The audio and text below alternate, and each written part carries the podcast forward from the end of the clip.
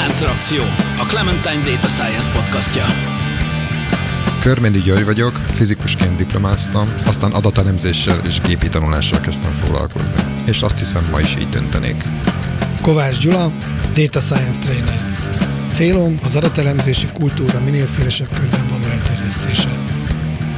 Könyves Tóth előtt vagyok, hivatalosan matematikát, programozást és pszichológiát is tanultam, de az életben azt is megtanultam, hogy a nem hivatalos tanulmányok éppen annyira fontosak. Póli Ferenc, digitális terméktervező, tanácsadó, startupper és podcaster, akiben évtizedek óta harcol a programozó és az újságíró.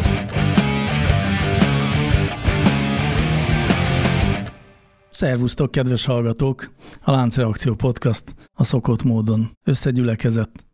Ezúttal különleges vendégünk van, de ezt tulajdonképpen már nem is mondhatom, hogy különleges ez a vendég, hiszen harmadik alkalommal van itt körünkben Tik Domokos, a Gravity tulajdonosa és ügyvezetője, és nem tudom, még Gravity-nek hívunk egyáltalán titeket? Igen, még Gravity vagyunk. Még Gravity, de ezzel már így ugye előrevetítem azt, hogy nyilván sokan tudják a hallgatók közül, hogy felvásárolták a céget, de hogy ez lehet, hogy rosszul is mondom, erre majd mindjárt kitérünk, csak előbb a meglepetés kérdéssel jövök, aminek semmi köze nincs a mai témánkhoz, viszont nem bírom megállni, hogy fel ne tegyem, mert annyira érdekesnek találtam, amikor ez szembe jött. Szóval, szerintetek, hogy mérik meg az űrhajósok súlyát az űrben? Hát a... Vá, vá, vá, vá, vá, vá, vá, nincs is súly. Most ki fog belőlem jönni a fizikusból? A tömegüket. Jó, jó, jó. Na, nagyon jó. Na, na, na most már javítottál, javítottál, javítottál. A tömegüket, bocsánat. Azért. Jó, természetesen a tömegüket. Ez egy, amit megjegyeztem fizikába. Mondjuk valamilyen módon tehetetlenséget, tehát hogy valahogy megpörgetik mondjuk valami körül, és akkor úgy. Én, én így csinálnám elsőre. Ez volt a második ötlet, a pörgetés. Elég nagy pörgetjük Csak, kellene csak az hozzá. azért, tehát egy, egy űrállomáson vigyázni kell mondjuk ekkora méretű súlyoknak a pörgetésével össze-vissza. De egyébként valószínűleg elég egy en- ennél valószínűleg egyszerűbb dolog is elég, tehát hogyha mondjuk ilyen egyszerű mechanikával is lehetne, tehát hogyha mondjuk ilyen két, mint a két biliárd golyónál, tehát hogy hogy ütköznek. Egy ismert tömegű test, ami ismert sebességgel megy, azzal mondjuk ütközik, tehát mondjuk egy homokzsákkal gyomorba vágom az űrhajóst. Nagyon jó. Milyen messze repül Akkor, a Zvezda modulnak. És mondjuk nem, tehát hogy most elég ügyesen csinálom, és nem megy át egy része ilyen forgó irányú mozgásba, mert akkor, akkor azzal számolni kell. Akkor a sebességekből viszonylag egyszerű ezt meghatározni. Értem. Szép tipp, bár egy kicsit bonyolultnak hangzik ezt megvalósítani ott az Igen, űrállomáson. külön építeni kéne erre. Igen, igen, egy folyosót, ahol... Gyula, Az biztos van egy te hogy mérnéd meg az Hát, űrhajósok Oda súlyát? raknék egy szobamérleget, rááll is megmondja. Bocsánat, és ugye nem reagáltam, a, ugye először súlyt mondtál, és ugye pont az a lényeg, hogy a, bár, bár egy ideje elkönyveltük, hogy a súlyos meg a tehetetlen tömeg az ugye megegyezik, de de itt ugye a tehetetlen tömegét tudjuk igazából meghatározni, mert hogy gravitáció az, az nincs, meg nem is. Igen. Na megmondom, hogy ehhez képest mi a megoldás.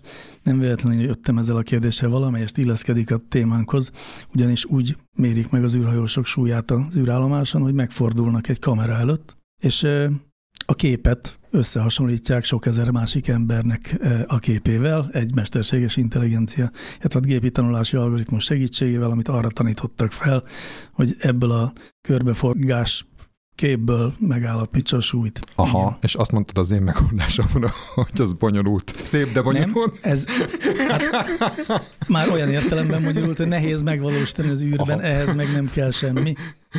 De Miért? Ahhoz annyi kell, hogy hozzávágnak egy paradicsomot, és utána a, a mobiltelefonjában van a, van a giroszkóp, és akkor az simán vár, vár, megmondja vár. a sebességét. Ez azért nem jó, mert van egy-két ismerősöm, aki szerintem az átlagnál egy kicsit ducibb, és mit szoktak mondani? A súlyuk a, az a, kamera, magasabb, a kamera csalna. nehéz a csontjuk. Ez hogy, valóban hogy, igaz. ez hogy hozza ki ez a Tényleg. szuper algoritmus, hogy ugye vannak emberek, köztudott ugye, akinek nehezebb a csontja, ezért a mérleg brutális súlyokat mutat. Figyelj, ha megfelelően sok képen van, vagy már mint videófelvételen van Hát igen. feltanítva, Nagyon jó, még az ezt is detektálja. Adott illetőre kalibrálva van. Tehát, hogyha, hogyha egyszer megcsinálták úgy ezt a kamerás Az valamit, igaz. hogy mérleg is volt, mert mondjuk mondjuk a földön volt még. Ja, hogy a földön Tudják, mennyire onnantól, nehéz a csontja. Onnantól mondjuk kalib- Előre. kalibrálják a csontjára, igen. Na, Bár, így bár mint az közismert, a csontból megveszít az ember, ugye a csonttömegből elég jelentősen. Az űrben? Van. Aha. Igen. Ez marhára köztudott életemben. Mint az közismert. Kedves Safranek. De nem az van, hogy ezért is nem állhatnak fel az űrhajósok ami landolás után, akkor sok Nem is Eh, az űrben. Ez az egyik így oka. Van, így van. Mert így van az is, hogy az izmok némiképp Azok ö, is, azok is. vesztenek, Ez- ez az is izomtömeget veszít az ember az űrben, de meg csonttömeget is, és törékenyebb lesz a csontja. Na hát szóval ennek tényleg semmi köze a Gravityhez, de nem bírtam megállni. Hogy Dehogy De nem. hogy nem, tessék, a ott név, van. gravitáció. Jaj, tényleg, A tudatalatti- miért nem A tudatalatti ezzel működött. vezettem föl. Szóval, arról akarunk ma beszélgetni, hogy történt egy nagy ügylet, leginkább annak nevezhetném, ami szerint is a Magyarország egyik legismertebb, vagy a, a hírekben egykor a legtöbbet szereplő IT vállalatát megvásárolta egy másik cég. Eddig igazat mondok? Igen, szerintem a múlt idő az nem teljesen bizonyosság még, mert ez folyamatban van, de akár perceken belül befejeződhet. Tehát megvásárlás alatt van a cég. Igen, tehát ez egy általában egy ilyen felvásárlás, az egy hosszabb folyamat, több mérföldkő van, legalább kettő szokott lenni, valamikor aláírják a szerződést, és utána megszabnak egy határidőt, amíg bizonyos feltételeket teljesíteniük kell a feleknek, és most ennek a periódusnak a végén vagyunk. Tehát a második Nektek periódus igen. végén. Nektek ebben van némi rutinotok, ugye? Nem igazán. Tehát a korábbi tranzakciókhoz nem volt ez hasonlítható akkor. Azt gondolom, hogy ez annál sokkal professzionálisabb volt, mint Mhm, az mhm. összes korábbi próbálkozásunk, és volt ugye egy nem túl jól sikerült részegzitünk 14-ben, jó régen volt már az is, azért ez teljesen más volt, tehát hogy látszott a vevőn is, hogy sokkal professzionálisabb. Elmondod az alaptényeket? Hát, ha nem mindenki tudja, hogy kicsoda, micsodát, mennyiért. Lehet, hogy van, akinek a részegzitről más, egész más jut eszébe, de Ugye kétszer is vendégünk voltál az elmúlt időszakban, de mi semmit nem tudtunk az egészről. Tehát ezt tegyük hozzá. Tehát gyakorlatilag az volt, hogy kimentél a stúdióból, eltelt néhány nap, kinyitottuk az újságot, és ott volt főhírekben. És ilyen abszolút ilyen póker arccal itt. Pedig kérdezgettünk ki is, hogy ilyen Hát gyorsan üzleti mentél, old- gyorsan mentél ki a stúdióban, mert annyit mondott a Domi, hogy valami várható, de nem beszélhet róla. Ezt mondta. Igen, ilyenkor természetesen erről nem lehet beszélni. Persze. Csak hogy a hallgatók tudják, hogy itt nem egy ilyen jól felépített háromadás, hogy a vége a, a slusszpoén, ez, ez minket is váratlanul ér, de tök jó. Egyébként bocsánat, hogy még megakasztom a konkrét tényeket, de mi nem lehet róla beszélni? Valamelyik cég a tőzsdén van? Igen, tehát egyrészt a Gravity tulajdonosai között is van tőzsdén lévő cég, az Oxo Technologies Holding, másrészt pedig a vevő is az amerikai NASDAQ-on jegyzett cég. Értem. Uh-huh. Tehát emiatt nem, hogy a részvényárfolyamat Hát, ne által- befolyásolja. Egyrészt emiatt, másrészt általában addig, amíg egy szerződés nincs aláírva, addig nincs aláírva. Tehát öm, kötnek, amikor a megállapodás vagy a tárgyalási sorozat eleje felé egy olyan titoktartási nyilatkozatot ilyenkor a felek, hogy akkor jó, van egy kizárólagosság, ez viszonylag standard, hogy akkor addig te nem tárgyalsz mással. És ennek az is része, hogy a nyilvánosságban sem jön le az az információ, hogy most itt valami e között a két ügyfél között, vagy két fél között zajlik. Na jó, akkor viszont igen, ezt már értem, akkor most itt a lehetőség, hogy megtudjuk a, azokat a részleteket, amiket eddig nem tudtunk, vagy nem mindenki tudott. Csak hogy időrendben haladjunk, ha jól tudom, nektek ők üzleti partneretek. Igen. Mióta is? 19 elején kezdtük Aha. el velük dolgozni, illetve hát akkor történt, a, most úgy nyilván utólag visszakerestem, hogy mikor volt az első meetingünk, 19. január 8 azt hiszem, és hát nyilván akkor ez még csak egy ilyen tapogatozó, bemutatkozó telekonferencia volt. Az első szerződést az 19 vége felé írtuk alá. Tehát az három és fél év, azt lehet mondani, igaz? És Hát mond- igen, a- mondjuk inkább három év az, amíg eljutottunk Aha. odáig, hogy a megkeresés jött. És ha nem lett volna Covid, akkor ez mennyivel gyorsabb szerinted? Ezt nem tudom, hogy gyorsabb le, vagy lassabb lett Tehát nem is volna. biztos, hogy gyorsabb lett. Nem biztos, hogy gyorsabb lett volna. Egyébként ki ez a cég? Csak hogy nevesítsük. Igen, szóval ez, Na ez az, amit nem lehet. de ez, ez most már lejött, tabulának hívják, két óval közepén. Ez egy izraeli cég, ami az amerikai NASDAQ-on van jegyezve. Tavaly nyár közepén volt az IPO-ja, tehát akkor lett bevezetve az amerikai tőzsdére, és az elsődleges terméke vagy szolgáltatása az egy online marketinges szolgáltatás. Magyarországon is lehet látni, majd erről beszélek, hogyha aktuális lesz. Én már láttam, nem? Vagy még nem láttam a... De szerintem sokan látták, tehát a fő terméke az az, hogy híroldalakon a cikkek alatt megjelennek a cikkhez kapcsolódó további tartalmak és hirdetések. És az üzleti modelljük is az, hogy ezt a szolgáltatást nem, tehát ezt az, ez egy ajánló szolgáltatás, ugye, mert jellemzően mondjuk egy cikk alatt hat egység jelenik meg, amiből egy-kettő, maximum három hirdetés, de a többi, tehát általában nagy része az tartalom. Ezt nem, hogy ingyen adják a tartalomszolgáltatónak, hanem a hirdetési bevételen osztozkodnak a felek. Tehát ez, ez egy jövedelem szerzési forrás, vagy egy bevételi forrás azoknak a hírportáloknak, akik ugye most a Facebook és társai miatt viszonylag nehéz helyzetben vannak a hirdetési piacon, és ezt a részt tölti be a tabula, és egyébként még van néhány hasonló cég, tehát hogy vannak versenytársaik uh-huh. is.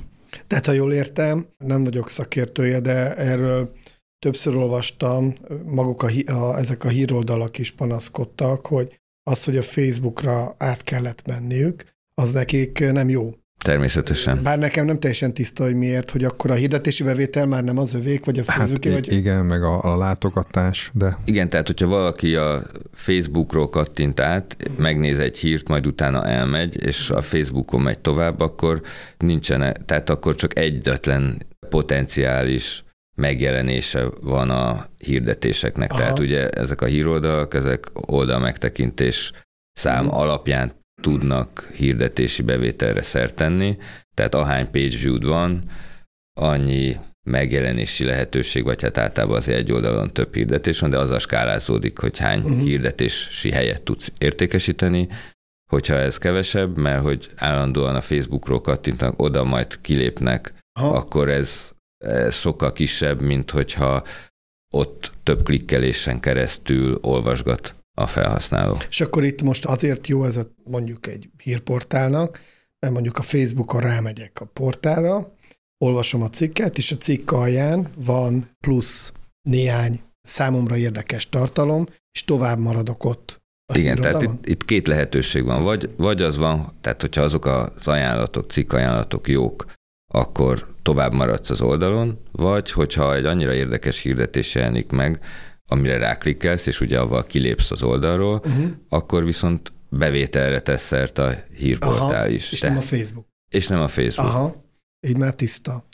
És akkor ezt hívja a tabula úgy, hogy ez az open web, tehát az, ami nem ezek a zárt hirdetési rendszerek, Facebook, Google, Instagram és társaik, hanem mondjuk a hírportálok összessége a világon, az az, ahol bárki hirdethet viszonylag kicsiny korlátozásokkal. Tehát, hogy ezekre a helyekre, ráadásul ezekre a hirdetési helyekre úgynevezett real-time bidding rendszeren keresztül bárki licitálhat. Tehát, hogy bármelyik hirdetés kiszolgáló is jeleníthet meg a tabula rendszerén hirdetéseket, ha azt gondolja, hogy az az adott olvasó, aki éppen abban a pillanatban ott van, az neki egy értékes olvasó, mert jó hirdetést tud neki targetálni, akkor egy valós idejű licitálási rendszeren keresztül mondhat arra egy árat, valós időben, tehát ez uh-huh. így a mhm. néhány millisekundum alatt történik, és utána, hogyha megnyeri a licitet, akkor megjelenítheti a hirdetését. Tehát ez azt is jelenti, hogy nem csak a tabulától függ az, hogy,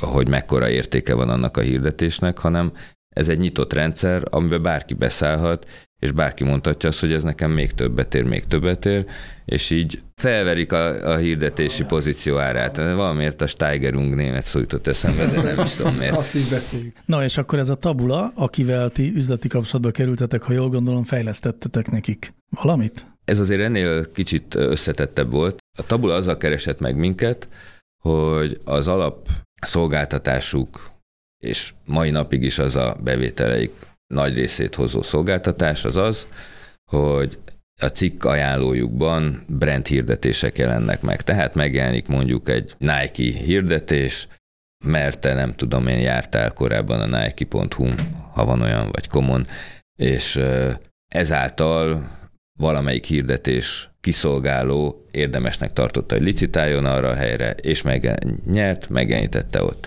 Oké, okay, de azért baromira nem mindegy az, hogy ha te jártál is a Nike oldalon, hogy ott csak egy brand jel jelenik meg, vagy esetleg pont az a cipő, amit már egyszer megnéztél, de még nem vetted meg.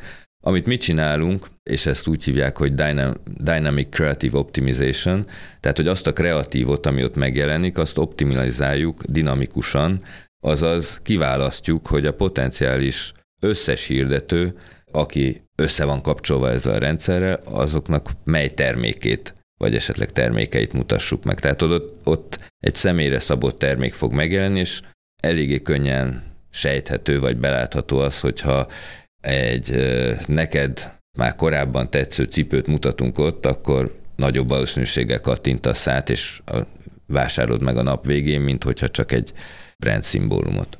Uh-huh.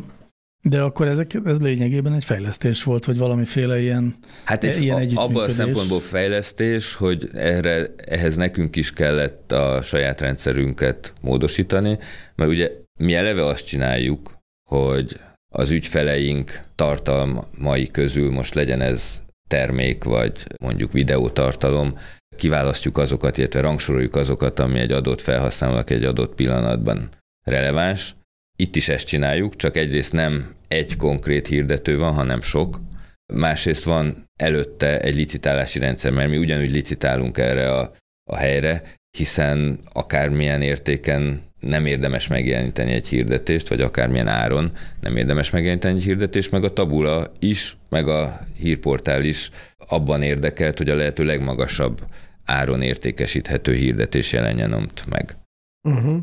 Oké, okay, és akkor ez volt egy ilyen együttműködés, valamiféle közös hát gyakorlati, termékfejlesztés? Gyakorlatilag ez egy közös termékfejlesztés volt, amiben nyilván a tabula volt a frontrunner, tehát hogy ő mondta azt, hogy mire van szüksége, de nekünk elég sok minden rendelkezésre állt ahhoz a korábbi fejlesztéseink következményeként, hogy viszonylag könnyen tudjuk ezeket a feltételeket teljesíteni, azért a viszonylagon erős hangsúly van, tehát hogy sok mindent kellett csinálnunk.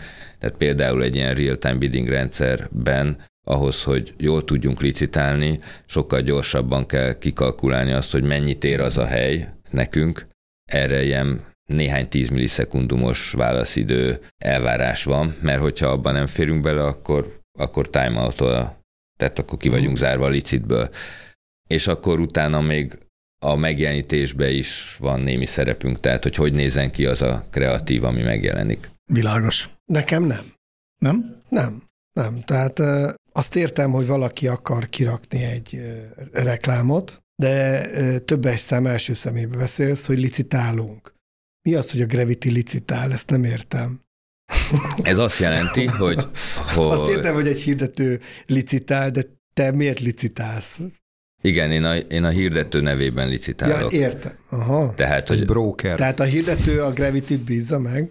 A hirdető a tabulát bízza meg, ja, ugye mi itt, itt egy egység vagyunk ebben a rendszerben. A hirdető megbízza a tabulát, és azt mondja, hogy van ekkora a hirdetési büdzsém, ezt szeretném úgy elkölteni, hogy lehetőleg a legjobb arányban konvertáljanak azok, akik végül is ráklikkelnek. Itt két fő mérőszám van, így az online hirdetésben nem tudom mennyire ismert az, hogy van ez a CPM modell, tehát hogy az a, az a legrégebbi és legelavultabb, tehát hogy ezer megjelenésnek mekkora a költsége cost per mill.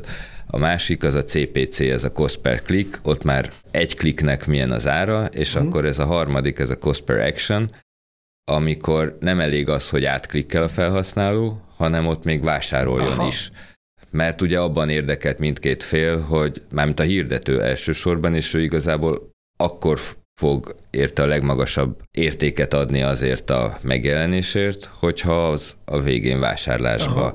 fog konkludálni, és még van egy ennél is pontosabb modell, ez a ROAS-nak hívják, ez a Return on Ad Spending, ami azt nézi meg, hogy milyen értéken vásárolt. Tehát, hogy nem mindegy, hogy egy fogkefét veszel, vagy egy mercit. mercit. Én mondjuk éppen kis traktort akartam mondani, de legyen merci. Hát én nagyobbat merek álmodni. Tehát, ha jól értem, akkor ez a rendszer, ez licitál? Ez a rendszer licitál, tehát megbecsüli azt, hogy annak a felhasználónak egy megjelenésnek milyen valószínűséggel fog konvertálni vásárlásba, illetve lehetőleg jó vásárlásba, jó értékű vásárlásba, és akkor ez alapján, meg a korábbi licitjai alapján tanul, és uh-huh. akkor mond egy számot, illetve Aha. nyilván ez nem mond, hanem egy apin keresztül el, elküld egy értéket, Aha. és akkor, hogyha visszajön az a válasz, hogy nyertél, uh-huh. akkor lehet megjeleníteni a hirdetést magát. És, és ez ki egy... dönti el, hogy ö, ki nyert? A másik oldal is érdekel, hogy ott mi dönti el, hogy ki nyert? A legmagasabb. A legmagasabb. Aki legmagasabb. Tehát Persze. ez egy atomegyszerű algoritmus. Igen, igen. Aha. Hát itt van kétféle módszer, van a first price meg a second uh-huh. price módszer, mint, ugyanúgy, mint a Google-nél, bár ott már elsősorban a first price van. A first price az a legegyszerűbb, az a legmagasabb érték. Uh-huh. A second price az az, hogy megnézi, hogy mi a második legjobb licit, és annál egy centtel jobbat néz, tehát hogy ez azért használták, vagy használják viszonylag sok helyen, hogy ne legyen az, hogy vala... Tehát akkor is, hogyha te baromi nagyot licitálsz, akkor se kelljen kifizetned a második és a köztet lévő teljes összeget, hanem csak egy icipicivel többet. Lehet így is mondani. Engem viszont még mindig inkább az üzleti oldal érdekel, mert most akkor a technikai oldalt azt körülbelül megértettük, dolgoztatok együtt, és akkor egyszer csak a tabula homlokára csapott, hogy tulajdonképpen milyen jó lenne, hogy házon belül lenne ez a tudás, vagy a nasdaq való bevezetéskor ráömlő pénzből gyorsan neki áll tudás vásárolni, vagy egyszerűen csak hiányzott a gyűjteményéből egy szép magyar cég. Szerintem ennek a felvásárlásnak, vagy ennek az ajánlatnak több oka volt. A maga a Tabula IPO, ez ugye tavaly nyáron volt, tehát 21 nyarán, ezt csak azért mondom, mert ki tudja, lehet, hogy öt év múlva is hallgatják ezt a podcastot. Szinte biztos. Mi akkor azért fölvetettük, hogy hát srácok, van pénzetek, érdekel a Gravity, és akkor mondták, hogy most megvettünk potom 800 millió dollárért egy Connexity nevű céget, egy amerikai céget, hogy most azzal elég el vagyunk foglalva, hogy ez a két cég merge tehát hogy az összefonódásokat, vagy az összeillesztését a két cégnek megcsinálják. Azt megkérdeztem, az mivel foglalkozik? A Connexity is ebbe az ad businessbe van benne. Aha. Úgyhogy most szerintünk egy évig erre egyáltalán nem fog sor kerülni. Úgyhogy ezért aztán viszonylag meglepetésként ért minket, amikor idén február elején jött egy olyan megkeresés, hogy lehet, hogy akkor most mégis itt lenne ennek az ideje. És a, a motiváció az többes, tehát egyrészt az látszik, hogy ez a DCO, ez a Dynamic Creative Optimization termék, ez az egyik jövőbeli nagy ígérete a tabulának, uh-huh. tehát hogy ez, ezt azért is kezdték el kifejleszteni, mert vannak olyan más cégek, akik licitálnak a tabulára, és már, mármint a tabula rendszerén, tabula platformján, és pont ezt csinálják. Tehát kvázi így a tabula, hogyha ezt ő saját maga csak brand hirdetést csinál, és nem dinamikusan jelenít meg, akkor bevételtől esik el. Uh-huh. Hiszen azok a versenytársaknak a hirdetések akkor jobban fognak konvertálni, mindig ők fognak nyerni, stb. stb. Tehát azon is van nyilván valami uh-huh. marzs. Tehát ez az egyik ok, és ugye tehát ezzel azt, tehát maga az egész DCO kezdeményezés az egyik fő oka volt az IPO-nak. Tehát, hogy ők ebbe a úgynevezett e-commerce szolgáltatást kívánnak nyújtani, mert itt azért jellemzően termékek jelennek meg. A másik az az, hogy mint minden nagy technológiai cég, erőforrás hiányban szenvednek. Magyarország ebből a szempontból egy viszonylag vonzó hely, és itt kívánnak egy kutatófejlesztő központot létrehozni. Tehát uh-huh. van egyébként már a világon néhány lokáció, ahol fejlesztőik dolgoznak, nyilván Izraelben, de van Los Angelesbe, Tajvanon, Aténban, a Gravity egy jó célpont erre, meg Budapest egy jó célpont erre. Egyrészt a Gravity-nek szerintem a régióban is igen jó a munkaerő megtartó képessége. Nagyon jó embereket tudunk érdekes munkát adni, és ez egy olyan vállalkozás, amire lehet így ebből a szempontból is építeni. És mi lesz a többi ügyfeletekkel, meg a többi dolog, amit csináltok? A mondjuk úgy legacy business, tehát a, a, ami a Jaspi, illetve a Jaspify termékünket kifejlesztettük, az továbbra is megy. Tehát, hogy ez a gravity belül eddig is így volt, hogy volt három üzletágunk, a Jasp és Jaspify, azt idén vontunk egybe, a tabulával való együttműködésre, azt úgy hívtuk, hogy retargeting üzletág, és van egy fejlesztő, tehát egy ilyen kutató központunk, nem fejlesztő, hanem az, az inkább, tehát a deep learning kapcsolatos kutatásokat végzi. Uh-huh. Van-e bármilyen hivatalosan megjelent információ a vételárról? A teljes vételárról tudtommal nincsen, viszont mivel, hogy az Oxo tőzsdén jegyzett cég, ők nyilvánosságra hozták, hogy ők mennyit kapnak ebből. És mivel a részesedésük is nyilvános volt azért. Igen, de ez azért nem feltétlenül ilyen egyszerű. Tehát, hogy az Oxónak az ember megnézi a nyilvános alapszabályát a Gravity-nek, akkor látszik, hogy nekik bizonyos előjogaik vannak. Tehát, hogy uh-huh. azzal abból a két számból a maximumát lehet kiszámítani annak, amikor igen, a, igen a vételár. És ezt valaki kiszámolta már? Például én kiszámoltam, de És elfelejtettem. Oh. hát képzelem meg, hogy egyébként kik a tulajdonosok. De ugye én naív, tehát tényleg Kovács Gyuszika, aki az óvodába megállt a fejlődésbe, azt hittem, hogy te vagy meg a barátaid a tulajdonosok, de ezek szerint azért már volt, be, beszálltok mások is. Persze, Há, ez, ez egy hosszú történet. Ez egy hosszú történet, igen. Tehát, hogy konkrétan meg tudom mondani, a Gravity-nek összességében 21 tulajdonosa van. Aztán. Ebből azért ez nem annyira vészes, ebből 12 munkavállaló, aki úgy lettek tulajdonosok, hogy egy munkavállalói részvényprogram keretében uh-huh. az igazgatóság döntése alapján kaptak részvényeket de a többi kilenc az cég, illetve mi alapítók vagyunk, úgyhogy ez, ez egy viszonylag heterogén társaság, ezek között vannak angyalbefektetők, vannak intézményi befektetők. Uh-huh. De most egyébként a, tehát a, a tabula az egész céget 100%-ba felvásárolja. Igen, igen. Jó, és akkor én azért izgulok, hogy hát, hogy valami szám csak elhangzik, hogy ez körülbelül milyen nagyságrendű üzlet. Amit az Oxo nyilvánosságra hozott, mert nyilvánosságra kell hoznia, mint tőzsdei cég, hogy ők egy milliárd forintot kapnak a részesedésükért. Ő nekik volt a részesedésük, segíts. Az is nyilvános volt elvileg. Nem Igen, tudom, két kilenced. Két kilenced. Tehát én mert nem tudom, két kilencet, bár a hallgató két nyilván fejben is. Az, az, az, az, az, az kicsit több, mint 22 százalék. 22 százalék, egy milliárd forint, mindent Na. értünk. Jó, de ez csak, hogy értsük, hogy me- mekkora egy, egy ilyen üzlet. Viszont az nekem nagyon érdekes még, hogy amikor 21 tulajdonos van, amiből ott van a 12, aki dolgozik, meg ott vannak a magánszemély tulajdonosok, de még így is akkor ezek szerint van, mit tudom én, négy-öt cég, aki aki cég-cég, akkor a, ez a döntéshozatal, hogy elfogadjuk ezt, hogy hogy fogadjuk el, ez nem tudom, tízes skálán mennyire bonyolult. Kilenc és fél. Értem. Igen, ja. erre számítottam, hogy ez nagyon. És még nyugtassuk meg a hallgatókat, hogy a, az adásvétel az alapvetően gondolom dollárba vagy euróba van, és csak ezekben a vérzivatalos időkben. Már hogy nem forintban, ugye? Igen. Jó. Mert hogy most azért, ja, aki mostanában nézegeti a forint árfolyamát, az esetleg. Ja igen, tehát hogy jól jöhetett, hogyha ez most egy dollárban megállapodott ár, egy Nyilván. kialkodott ár volt. Aha.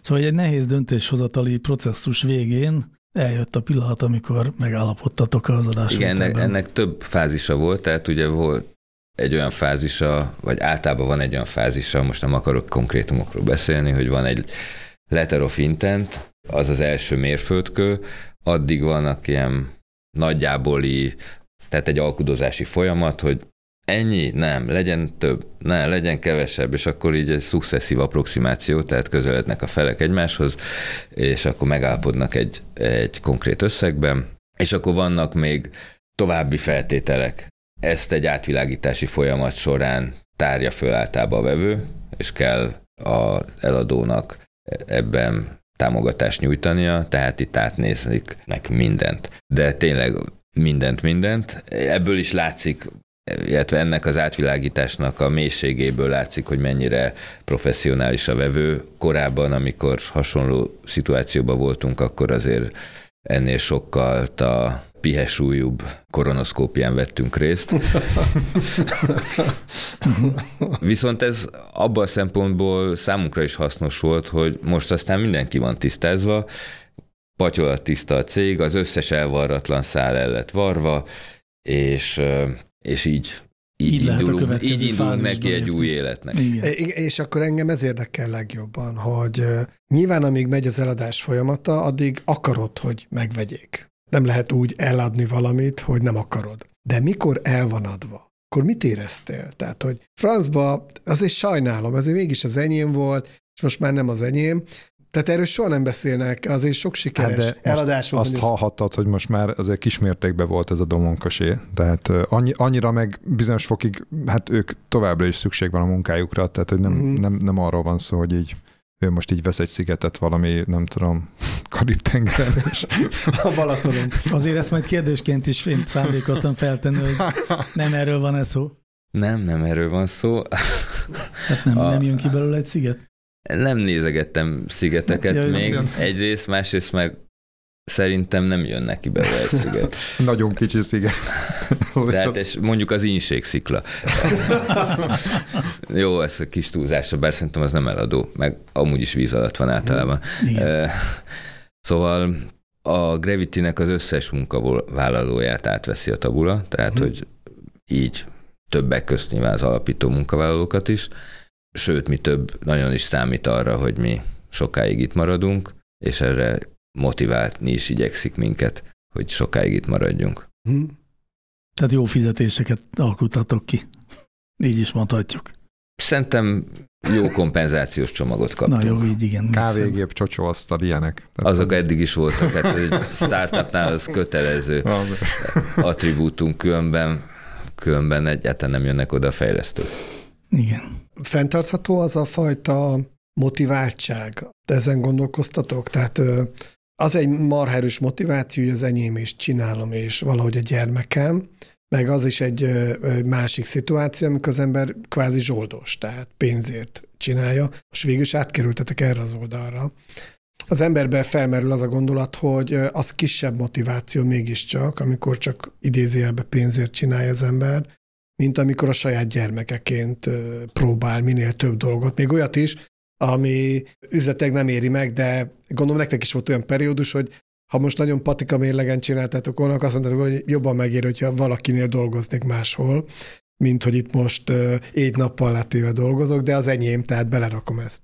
Hát ez szerintem csak a nap végén derül ki, hogy jobban megéri-e. Mm. Tehát most mi már szerintem el tudjuk azt mondani, hogy valószínűleg nem érte volna meg jobban csak Igen. bérért dolgozni, de mondjuk azoknál a startupoknál, amelyeknél az exit az egy csőd, uh-huh. mert ugye az exitek 99%-a az egy felszámolás, akkor ott valószínűleg az a, az alapítók számára a kihozatal, hogy jobban megérte volna valahol bérért dolgozni. Uh-huh. Nálunk szerintem nem ez a helyzet. Uh-huh. De hogy válaszoljak a másik kérdésedre is, egyrészt még ez annyira új, hogy nem tudom, mert Aha. hogy még nem teljesen záródott le, mondom, mint a napokban fejeződik ez be. Másrészt azért az számomra egy nagy könnyebbség, hogy több mint tíz évet voltam a Gravity CEO-ja, nagyon nagy felelősséget jelent ez, és most azért én örülök neki, hogy egy kicsit kisebb felelősség Aha. lesz rajtam. Harmadrészt pedig nem tudjuk, hogy abban a kompenzációs csomagban nincs-e valamiféle tulajdonrész a tabulában, uh-huh. vagy opció, ami meg bizonyos értelemben visszahozhatja Aha. ezt a tulajdonosi érzetet, vagy Aha. hogy a sajátomat is Jogos. építem. Igen, általában az ilyen cégek adnak a munkatársaknak részvényeket. Igen. Most már csak az a kérdés, hogy majd mondjuk, a, mert közben azon is gondolkodtam, hogy vajon a tabulát mikor fogják felvásárolni, még valamelyik nagy, például pont azért, mert mondjuk bele piszkál a Egyébként üzletébe. A, e, ezen a területen azért a tabula a legnagyobb, tehát lehet, hogy ő fog még felvásárolni további versenytársait, vagy versenytársait, mi ugye nem versenytárs voltunk, mert egy el, együttműködés keretében közös terméket hoztunk létre, de azért van, nem tudom én, 8-10-20 versenytársa, akit, akit potenciális target lehet. Uh-huh. Abból, amit az előbb mondtál, azt értettem meg, hogy akkor mostantól nem te leszel a CEO. A Gravity, mint önálló cég, vagy mint entitás, entitás felszámolódik? Nem. Nem, a, én leszek az egyik igazgatója ennek a magyar entitásnak, tehát ez egy továbbra is Magyarországon bejegyzett cég marad, csak a tulajdonosa más lesz. Tehát, hogy ez elsősorban magyar munkavállalókkal, magyar adófizető cég. Akkor a könnyebbség az olyan értelemben értendő, hogy, hogy a finanszírozás biztosított.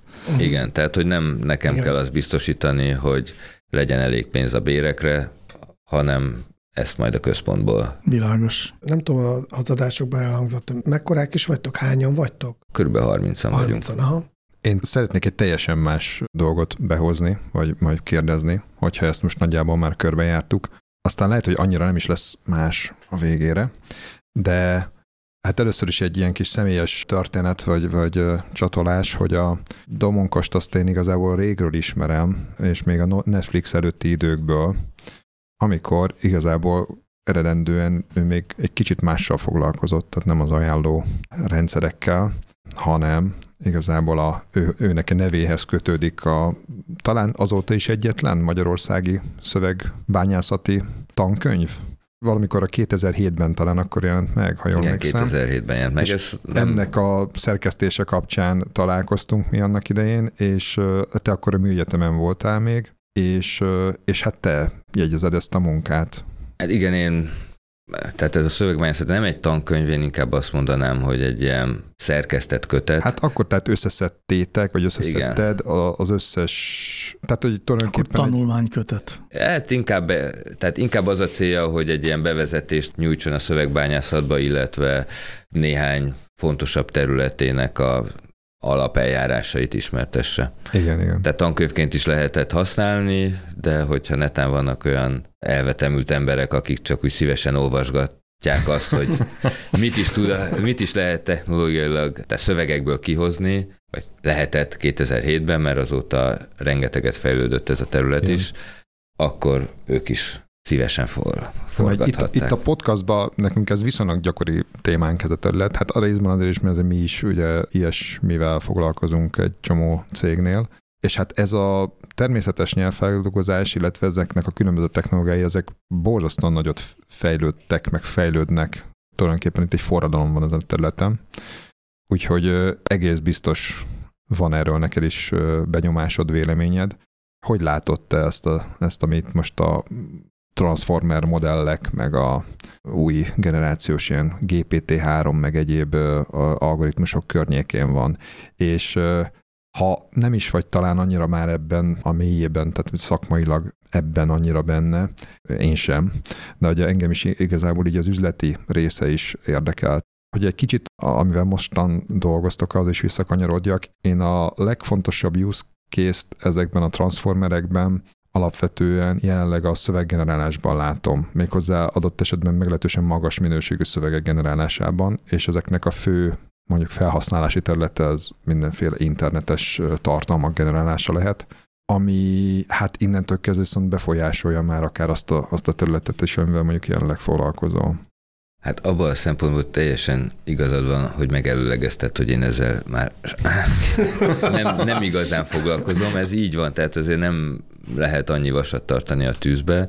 Én maximum felhasználóként látok erre valamelyest rá, meg egy, nyilván egy kicsit így mondjam belsős érdeklődésből is látok, néha utána olvasok egy-két dolognak.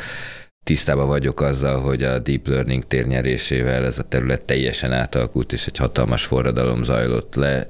Ezek a virtuák és hasonló modellek, azok az összes korábbi eljárásnál lényegesen jobb teljesítményt nyújtanak szinte akármilyen szövegbányászati területen, tehát ilyen szempontból mondjuk az a 2007-es könyv már igencsak elavult. Mi a konkrét általad említett feladattal, tehát ilyen szöveggenerálással gyakorlatilag nem foglalkozunk, és nem is használunk ilyen módszereket, tehát nem találkozunk vele.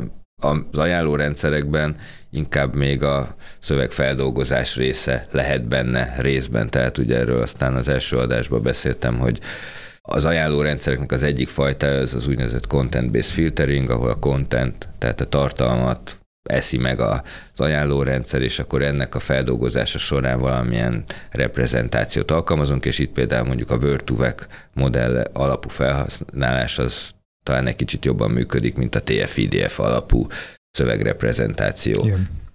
Igazából én ezt egy picit próbálom tovább gondolni, tehát hogy mondom, hogy tényleg a, a, a gyakorlati felhasználás részéről, és így előbb a média modelleknél, amiről beszéltél, itt ugye a legnagyobb nyomás az ugye a magas szintű tartalmat generáló, tehát valami értelemben értékes tartalmat generáló, tehát nagy ö, élő munkával, nagy energiabefektetéssel előállított tartalmaknak a a szolgáltatói azok, ugye, akik érdekeltek abban, hogy ezek el is jussanak az olvasókhoz, illetve, hogy a másik oldalon ezért valamilyen bevételt is tudjanak generálni. Ugye ez egy, ez egy nagyon nehéz része ma ennek a online médiának. És akkor a másik oldalon meg ott vannak azok a jelenségek, és akkor most megint egy személyes élménnyel jövök, a, az történt, hogy a, van nekem egy ilyen nagyon mikroméretű kiskertem a kertben, ahol a minap elkezdett sárgulni a tök levele. és fogtam, beírtam nyilván a Google-ben, és az ott az érdekes, az első oldalon gyakorlatilag az összes találat, talán valahol a lapaján volt Bálint gazda, de e, az összes többi találat azok, azok ilyen nagyon érdekes tartalmak voltak, mert mind, mind magyarul voltak, mondjuk belekattintva igazából az látszott, hogy ez egy valamilyen gépi fordítás, több benyomásom volt. Egyrészt az, hogy alapvetően tök érthető volt, amit írtak, ilyen kicsit ilyen furán akadozva, de azért azt kell mondani, hogy a, a témára reflektálva, tehát nem valami állati nagy baromság, hanem a témára reflektálva, tehát tényleg valamilyen szakirodalomból, nyilván valami angol szakirodalom volt eleve feltöltve, szintén valamilyen generált módon, mert az oldalnak már ugye már a címkéből látszott, hogy ez alapvetően valami generált tartalom, de mégis kerestem valamit, kaptam rá választ, tulajdonképpen elfogadható minőségben, mert azt ugyan ilyenkor nehéz megítélni, hogy most mennyire uh, szakmai, de, de tegyük fel, Azóta hogy visszazöldült hát, a levél. visszazöldül, akkor szakmai. Az, ott még nem tartunk, de reménykedünk. És hogy én azt látom, tehát ez most mint felhasználóként is, hogy, hogy gyakorlatilag úgy tűnik nekem, hogy azt nem tudom, hogy ebben most használnak egy transformert. Talán nem is ebbre vonatkozik a kérdés, hanem inkább a use case oldaláról nézem, hogy, hogy az látszik viszont, hogy egyre több ilyen automatikusan generált tartalom van, adott esetben akár sok különböző nyelven is jelenik meg, amik hát egyre inkább azt kell mondanom, hogy elfogadható minőségűek. Legalábbis erre az ilyen primer információs szerzésre. Magyarul azt vizionálod, hogy nem csak a hirdetést, a kreatív tartalmát generáljuk on the fly, hanem a mögötte levő landing page-et is, vagy hát az információt. Ez gyakorlatilag arra mutat hirdetünk. már, igen, tehát hogy, hogy már egészen elfogadható minőségű ilyen tartalmak vannak itt-ott. Ott. Én szerintem az annyira nincsen messze, hogy ha megadsz néhány kulcsszót, hogy mi történt, akkor abból egy mesterséges intelligencia az írjon egy cikket. Uh-huh. De nyilván azok a tör, azoknak a történések vagy valamilyen módon el kell jutnia, meg kell ma kimondani, hogy milyen stílusba írja, stb. stb. Tehát olyanokat én már láttam, hogy írjál XY stílusába verset. Ilyet lehet. Igen, igen, igen. És akkor lehet a, arra a hírre is ilyet csinálni. Tehát ez szerintem magának a, a hírportál szolgáltatójának annyira nem feltétlenül jelent problémát, ez szerintem az újságíróknak jelent problémát, mert hogy a platformra szükség van, mert van igény arra, hogy ezt az információt valaki a számára érdekes, fogyasztható módon elolvassa. Az a kérdés, hogy az mennyire ember által lett generálva, és hogy kivállalja azért a felelősséget, az egy másik kérdés, hogy az mennyire valós tartalmat jelent, vagy tartalmaz. Feri, neked, mint közülünk leginkább újságírónak mi erről a véleményed? Nekem ebben a pillanatban az jutott eszembe, hogy megosztom a hallgatósággal azt a nagyszerű ötletet, hogy létre kéne hozni egy olyan hírportált, ahol már egy transformer generálja a cikkeket, on the fly akár, személyre szabva az olvasó igényére szabva, csak a újságíróknak be kell dobálni a törzs tényanyagot, és ebből generálható az újság mindenkinek egyedileg, és akkor az újságírók foglalkozhatnak azzal, amivel kéne nekik, hogy eseményeket feldolgoznak, nem híreket generálnak. Érdekes lenne egy ilyet olvasni, és biztos, hogy nagy üzleti most azt akartam, hogy nagy üzleti siker lenne, de lehet, hogy nagy üzleti bukás Én lenne. de egyébként létezik, mint... hát léteznek már ilyen, ilyen kísérletek, nem? Vagy legalábbis lehet, hogy részben Hát csak. szerkesztésben talán Csak- inkább. Aha, aha. Én egy ilyen oldalt tudnék elképzelni, hogy ö, orosz-ukrán háború, megadom a témát, hogy miről szeretnék olvasni, és kiválasztom, hogy mondjuk ezt szeretnék olvasni ugyan ebből a témából Tóta V, meg Gajdi Csottó stílusában, tehát két cikk, és akkor megkattintom az újságírókat, és elolvasok ö, ugyanarról a témáról, ezer oldalról. És az egyikben az oroszok Ez- nyertek, a másikban az ukránok. Tehát, Ez Ah. egész izgalmas lenne. Izgalmas lenne, de meglepően alacsony érdeklődés mutatkozna egy ilyen jellegű tartalomszolgáltatás iránt a mai világban. Uh-huh. Hát így vagy úgy, de mindenképpen nagyon izgalmasak az irányok, amik így felfestődnek a Gravity előtt, ami ezek szerint akkor tulajdonképpen nem változik lényegében, maradnak az ügyfelek, marad a cég, marad a vezetősége, maradnak a dolgozói, gondolom egy kicsit nagyobb fókusszal a tabulán. ez a business as usual, ami ugye minden merge-nél elhangzik. Igen, nagyon nagy hangsúly van azon, hogy ez az átmenet, ez lehető leginkább zöggenőmentes legyen. Tehát ezt úgy hívják, hogy PMI, Post-Merger Integration. Ezt, is, ezt nemrég tanultam, ezt a Azt a betűszót. Tényleg komoly energiát fektetnek abba, hogy mindenki jól érezze magát az átmenet során és az átmenet után is. És nyilván lesznek feladatok, de amiket meg kell ugranunk, de még ezeket én se látom, hiszen még nem tartunk ott, hogy neki rugaszkodjunk. Vagy hát most tartunk ott, hogy neki rugaszkodjunk ennek az ugrásnak. Hát akkor lehet, hogy egy fél év múlva újra találkozunk, és megkérdezzük, hogy hogy sikerült a PMI. Lehet, hogy akkor már engedélyt kell kérnem a munkáltatómtól, hogy ezt eljöhessek ide. Köszönjük De- szépen, hogy most még eljöttél Akkor- magadtól. Lehet, hogy majd akkor is kellett volna hoznunk egy mérleget, és akkor is megmérni majd a domonkos súlyát. Jó, hát ezt majd a Az fotókon P- PMI, megnézzük. nem BMI. Köszönjük szépen a figyelmet, kedves hallgatók. Nektek Köszönöm pedig a a beszélgetést. Hello.